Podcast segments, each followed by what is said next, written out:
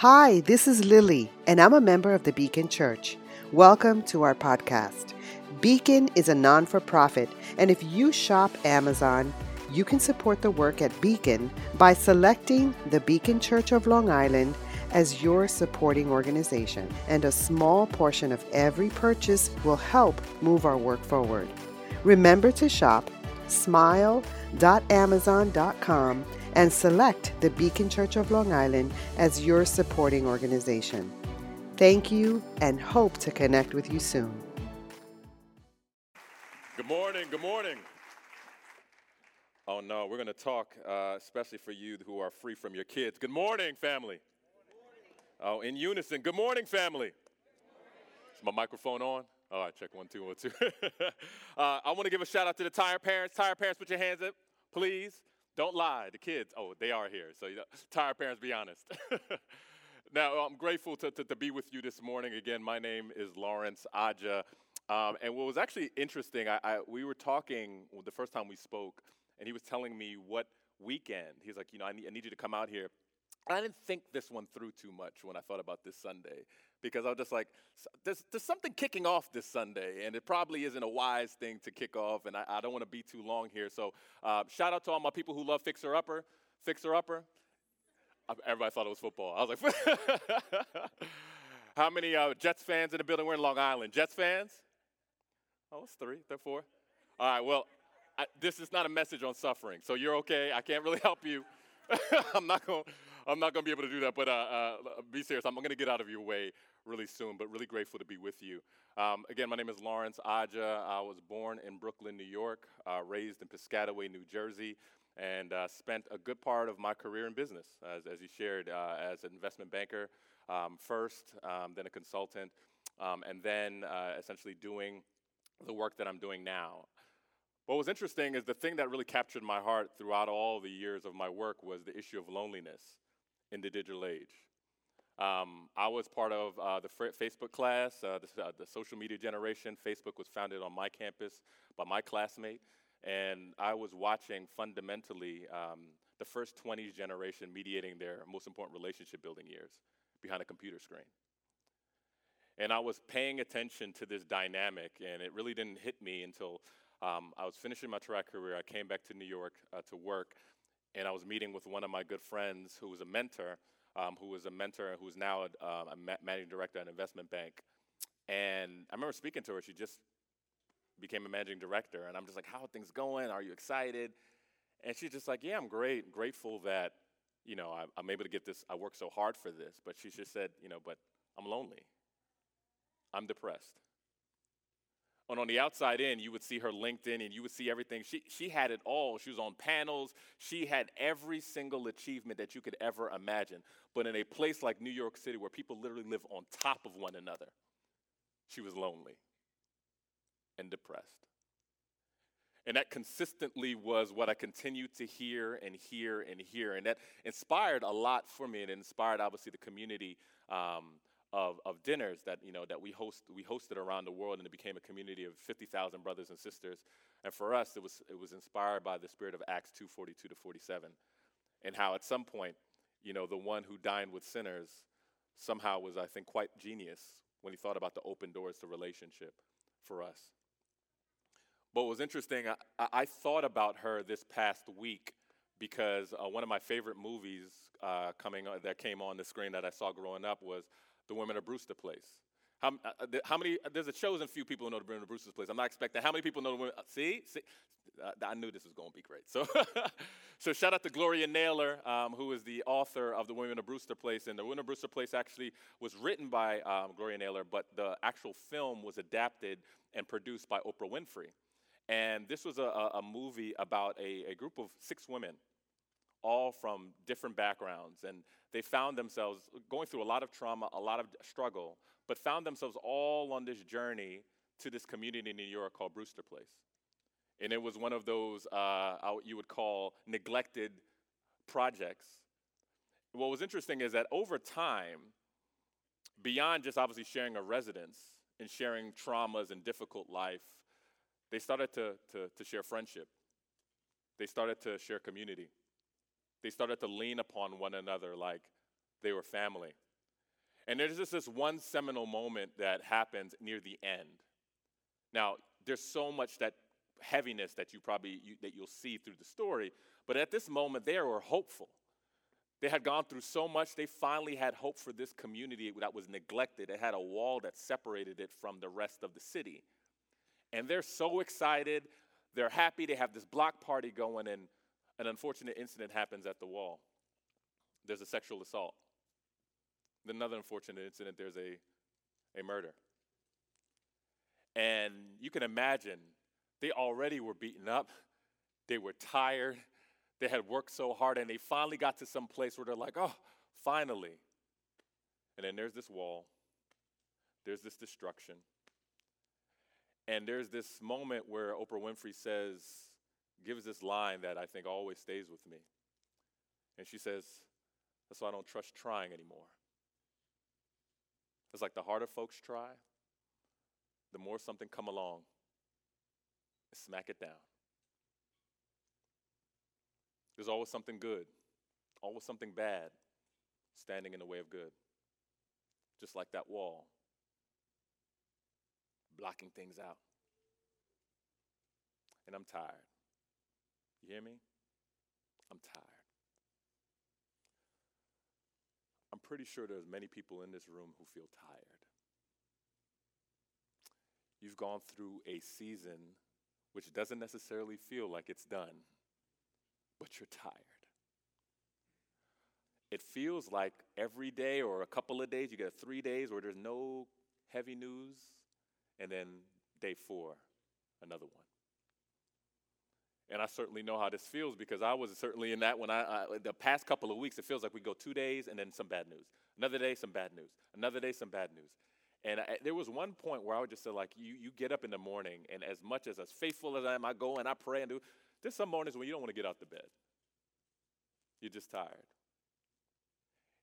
But what was interesting is that as much as many of us have probably been in that moment where we've ever felt paralyzed and we're just tired of all of it and we like we just want to go on an island and disappear for a couple of weeks there's also that moment sometimes even in the midst of all of that destruction sometimes you find something new about yourself. And in this moment oprah who played Mattie was staring at that wall. And as she was staring at it something grew up in her some boldness, some hope. And as she went to the wall and started knocking it down, it started knocking it down. It started knocking it down.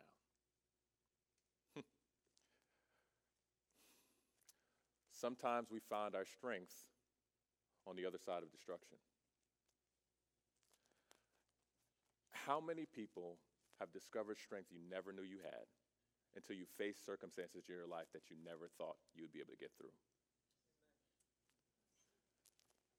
How many people thought that thing that got destroyed really mattered until it was destroyed and you realize it didn't really matter at all?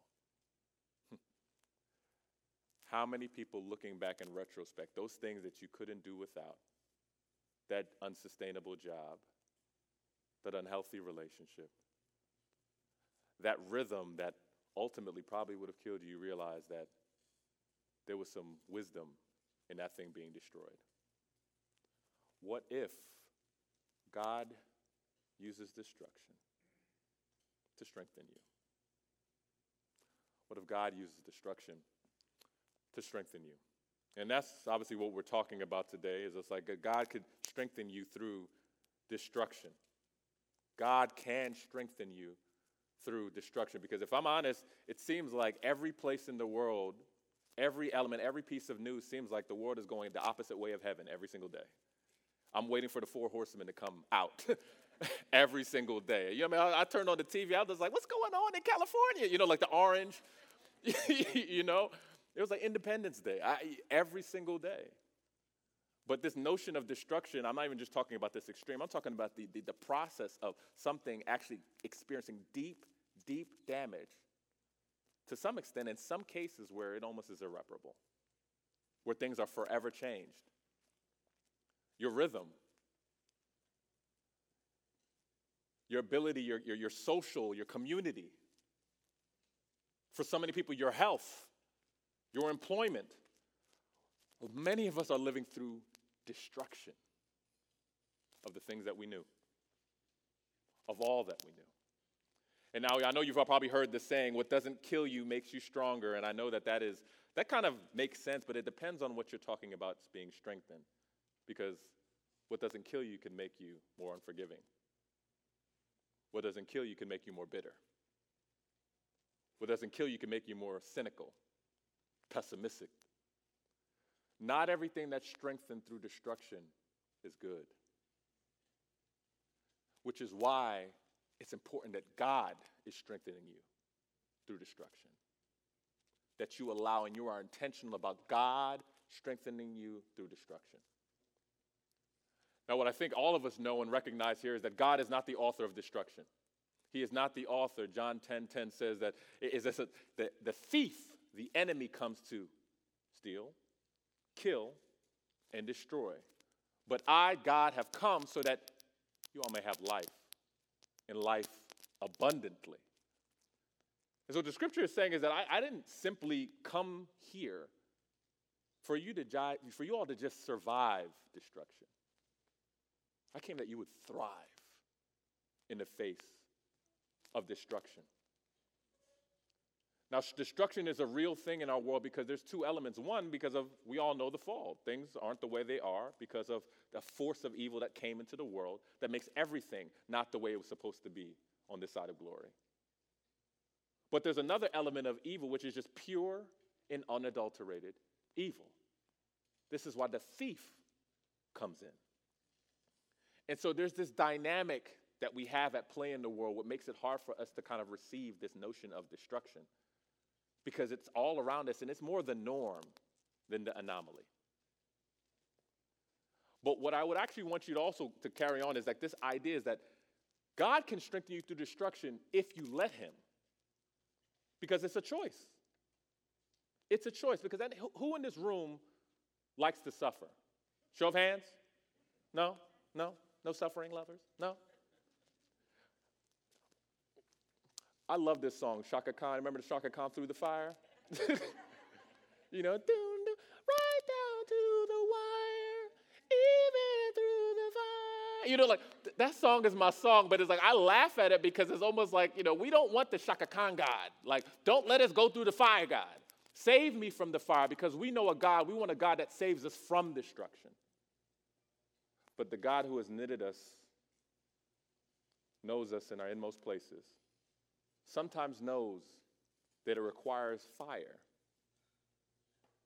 it requires suffering to develop the diamonds, the hope, the endurance, the perseverance, and the character that's needed not only to survive, but to thrive in a world like this. And right now, I think this is essentially the passage and the, the moment that we're in today in the book of Ezra. We're in the book of Ezra, chapter 3, verses 10 through 13. Now, I'll set the stage. I, I like to give a quick summary.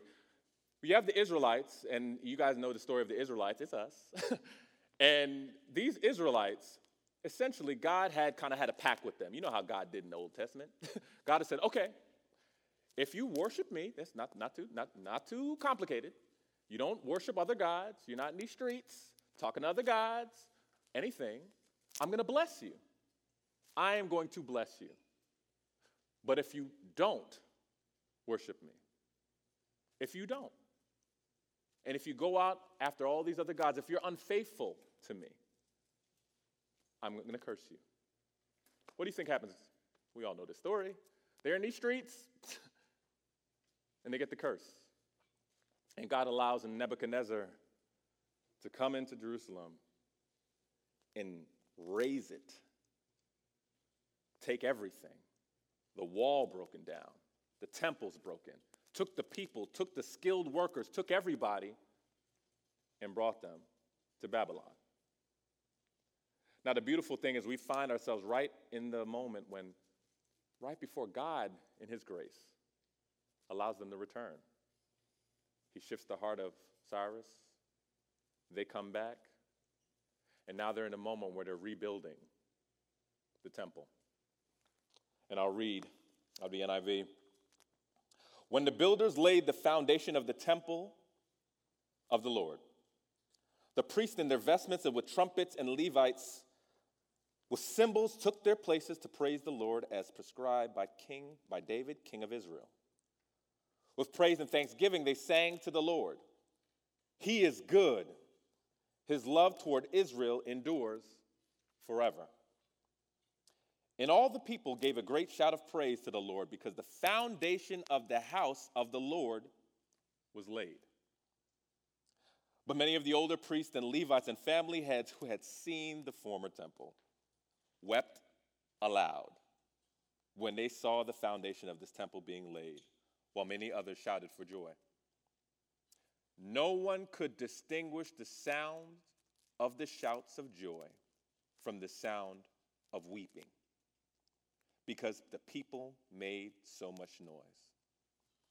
And the sound was heard far away. This is the word of the Lord. What I would want you at least to see and point out is that God could strengthen you through destruction. But one of the many of the ways that he does that, he gives you an opportunity to rebuild. He gives you an opportunity to reimagine. And he gives you an opportunity to receive. Through destruction, God gives you an opportunity to rebuild, an opportunity to reimagine, and an opportunity to receive. An opportunity to rebuild. Now, when the Israelites returned from exile, everything was in ruins. Every single thing that they knew was in ruins. And but God obviously was gracious. God was at work in helping them to rebuild. He had shifted the heart of, uh, of, of, King Cyrus. He had allowed all of the Israelites to give what they had to the treasury to rebuild. He had all, already also shifted the hearts of the neighbors of Sidon and Tyre to give these nice cedar logs and things to go towards the rebuilding. But out of all of the real estate in Scripture that is dedicated to the elements that are used to rebuild, there's a particular emphasis on one element the foundation. Consistently, through the scripture, God keeps pointing to the foundation being the most important element. We see in verse 10, it says, When the builders laid the foundation of the temple of the Lord, the priests in their vestments and with trumpets, and the Levites with cymbals took their places to praise the Lord. They literally started praising when the foundation was laid. Even when they were actually rebuilding the altar, they talk about the foundation hadn't been laid yet. They couldn't stop talking about the foundation and they couldn't stop singing when the foundation was laid.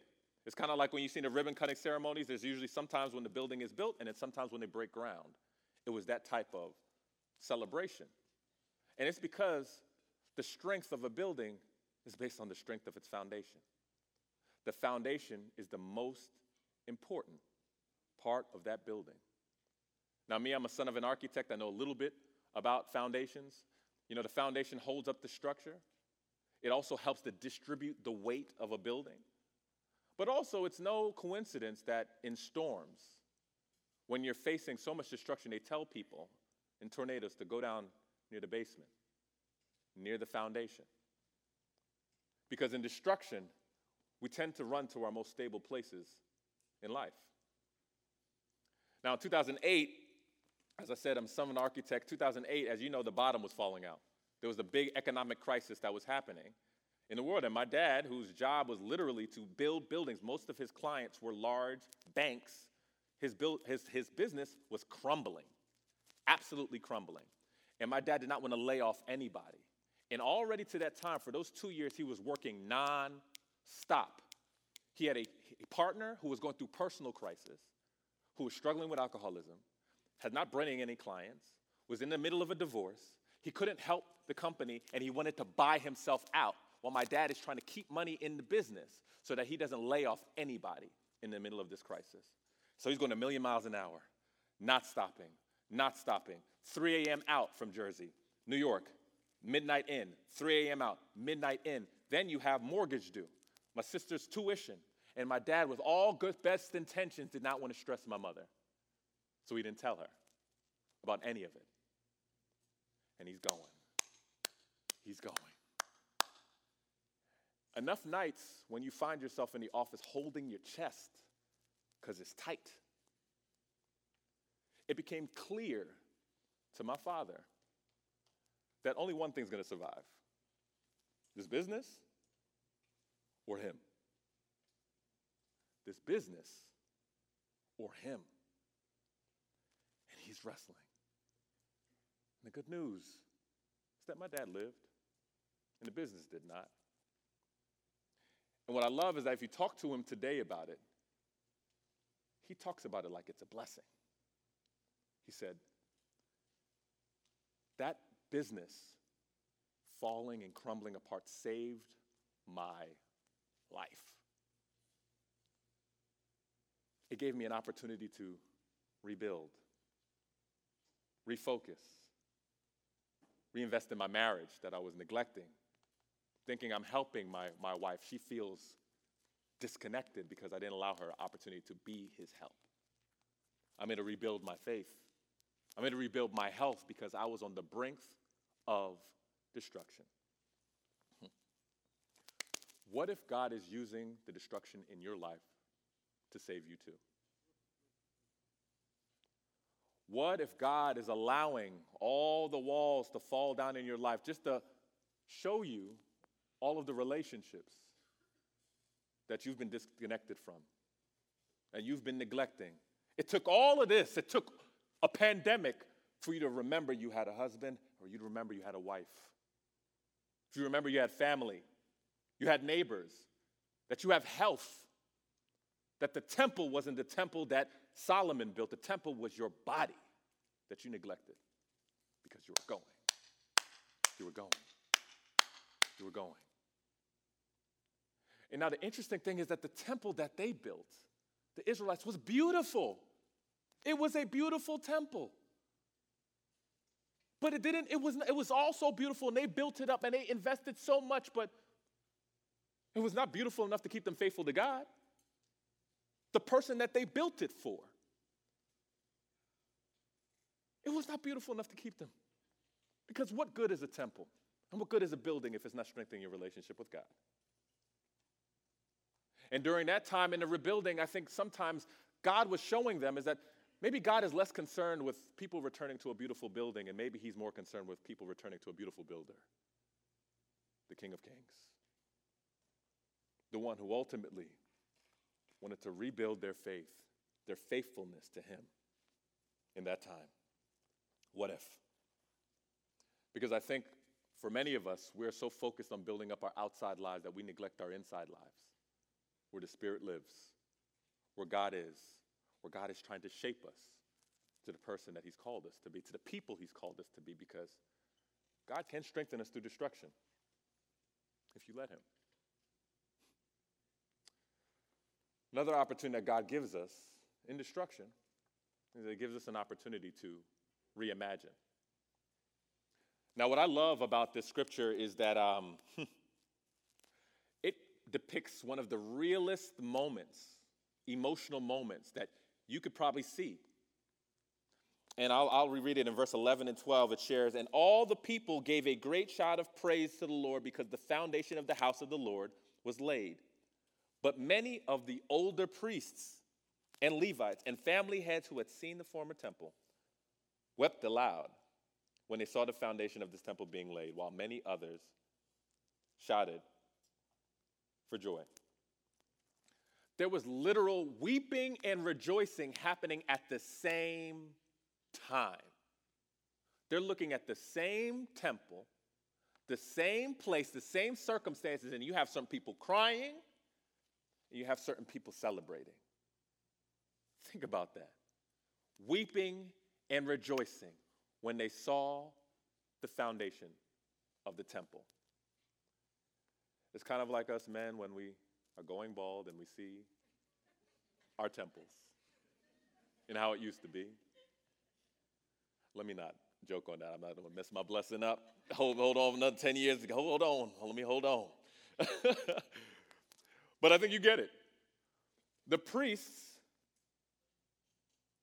and those Levites, those young, young men, were, had differences of emotion and opinion. And I think this captures our sentiments a lot about a lot of things because the difference here is that usually for us, those two feelings are in us at the same time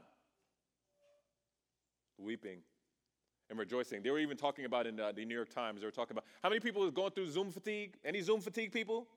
Some people like, could we have a Zoom? I was like, can we not? Right? You're zoomed out. But they were saying that research was showing them that part of what accelerates Zoom fatigue is that as you're watching, you're getting reminders in real time that you're actually not in the same place. And that accelerates your fatigue because when you can't, you're not actually looking each other in the eye. When you have to click and you're doing things, you're, you're psych- psychologically, that, that actually accelerates your fatigue. And I am certainly not uh, a foreigner to this myself. Uh, as, I, as I shared, I was, I, I, was hosting this tradition, this dinner tradition, our family dinner. Again, we, we, we expanded around the world, and our goal was effectively people to build relationships for food. I came from a family that believed in hospitality. Our door was always open to our neighbors. We knew every neighbor by name. We knew the O'Connors, we knew the Ortizes, we knew the, the, the Forestiers, we knew the Joneses. Everybody knew because we always converged on our house. And in a time where people were lonely, I felt that that type of environment was needed for our generation.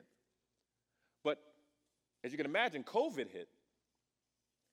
And gone are the days of these big dinners in these public places where there's hundreds of brothers and sisters rejoicing, laughing, and though during COVID we organized and we had a lot more communities of mutual care, we called them mutual care communities. So literally, they were like insurance policies for the season.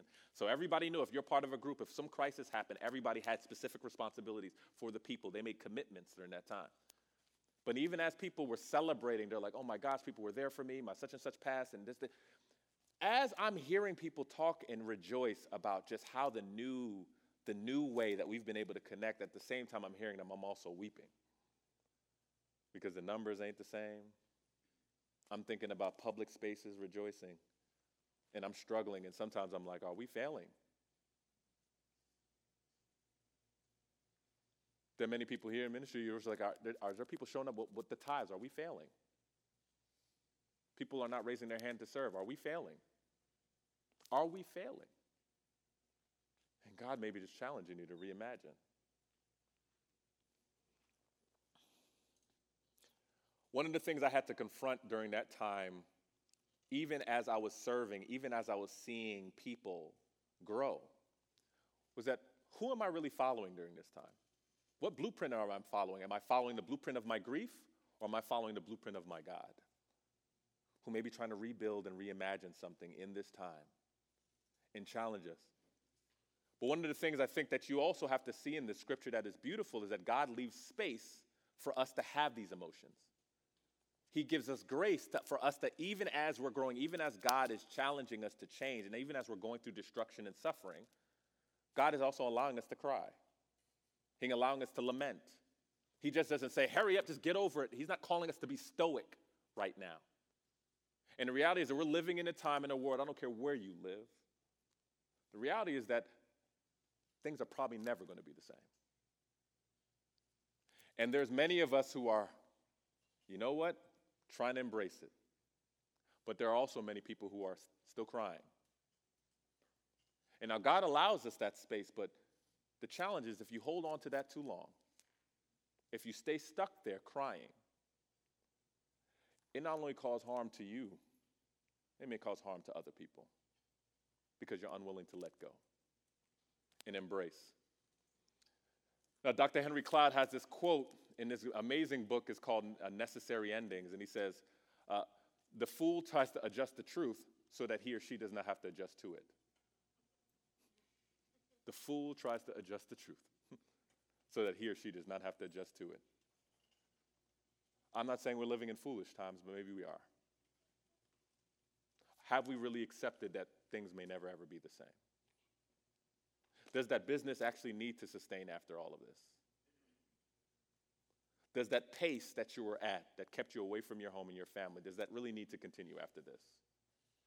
What things may God be challenging you individually in this time to reimagine, to grow in, to accept, Because I think the reality is that God is inviting us to do this if we allow Him to. And I think Isaiah puts it best even when he says this. He says, Forget the former things, do not dwell on the past. See, I'm doing a new thing. Now it springs up. Do you not perceive it? Are you willing to perceive? Are you willing to accept? Because God can strengthen you through all of this destruction if you let Him. God gives us an opportunity to receive. You know, I um, you find out later on in the scripture that the people, the Israelites, kind of started off pretty quickly and they kind of stopped the rebuilding. They received a little bit of opposition from the state and they stopped rebuilding the temple. And they neglected the thing that God had called them to rebuild. And it was easy. And you find in Haggai that the prophet Haggai actually comes about on nearly two decades later, and God speaks through him, and he speaks to the people. And the people were just neglecting, they were going back, they were trying to get back to normal. But God had, was trying to focus them on this area to rebuild. And I think the reality is that we all can accept in this time that if it wasn't for the times that we have just lived through and are living through, we would have never stopped. There are things that we have been running from, areas of destruction of our lives we've been running from for years that we can't run away from now. And maybe God is actually trying to point you to that area of destruction.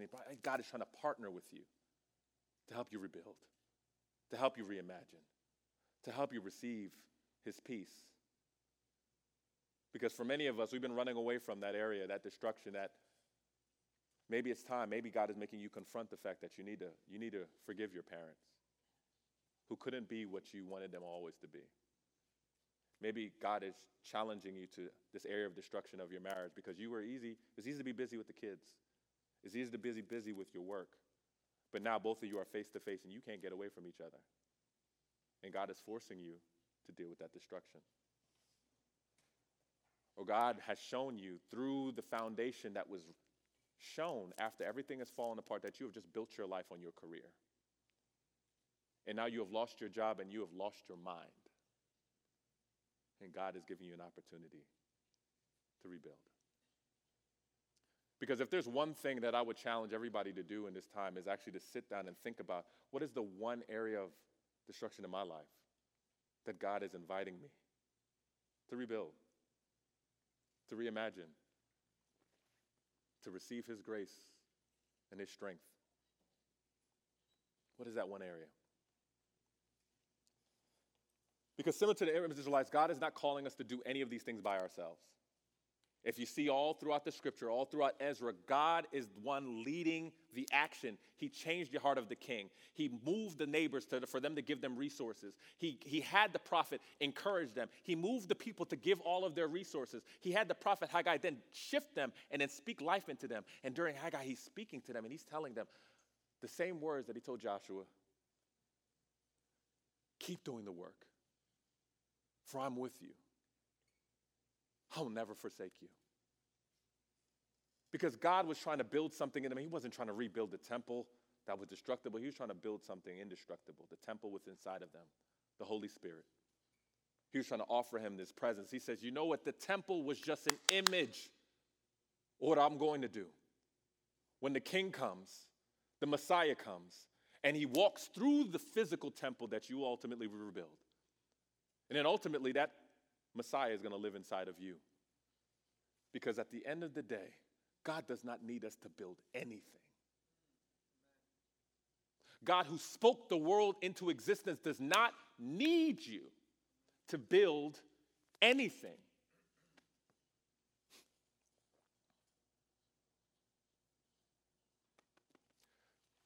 I hope you hear that God cares more about what He's trying to build in you than what He's trying to build through you no business, no marriage. What he's trying to build in you matters more than what he's trying to build through you because he doesn't need you. He could do that himself. But what he can't do himself is allow you to receive the strength and the power of what his presence allows you to have. Now, my One of the things that sat with me, and it probably sat with you all in the past couple of weeks, I wondered when Chadwick Boseman passed away how he did it. Chadwick Boseman starred in Black Panther. He recently passed away from colon, uh, from prostate cancer or colon cancer. And he had had stage three since 2014 and it progressed to stage four. And he, during that time, had done five to six iconic blockbuster films, and no one knew. And I'm like, how did he do it? How did he do it with such class, with such perseverance, and with such character? And then you actually hear about one of his press runs for one of the characters, and he actually was meeting two young kids who had cancer. If you go on YouTube, you can see the interview, and he talks about how he was meeting them, and they told him that they were holding on. They were holding on to the destruction of their bodies and their minds because they were looking forward to this great story that he was going to star in about a king who returned home to protect his people from destruction. Come to find out, Chadwick knew that story very, very, very well. And he, too, in the face of his own physical destruction, was holding on to see that story unfold too. Watch more interviews of Chadwick, and you feel and you realize that he also knows about a big story story of Jesus Christ. And Jesus Christ similarly knew what those two children, what his child Chadwick was going through. Because for the hope set before him, in the face of his own physical destruction, he held on. He held on to that cross so that we would ultimately never face physical, spiritual, disease, death that we would have if he didn't. Symbolized by that cross, he made it clear to us that he would be with us forever. Let us pray. Heavenly Father, God, I just thank you that you strengthen us through destruction. That, God, because of your presence in our life, we could have hope that even those things, God, that push us to the brink, even those circumstances that take away things that we thought we could never live without. You are with us because you are the one thing, the one being, the one person that we truly can never live without. And we thank you, God, for your work on that cross. That the destruction of your body was little compared to the love and the presence and the care that you have with us. We thank you. We love you. In Jesus' righteous and holy name we pray. Amen and amen. Thank you.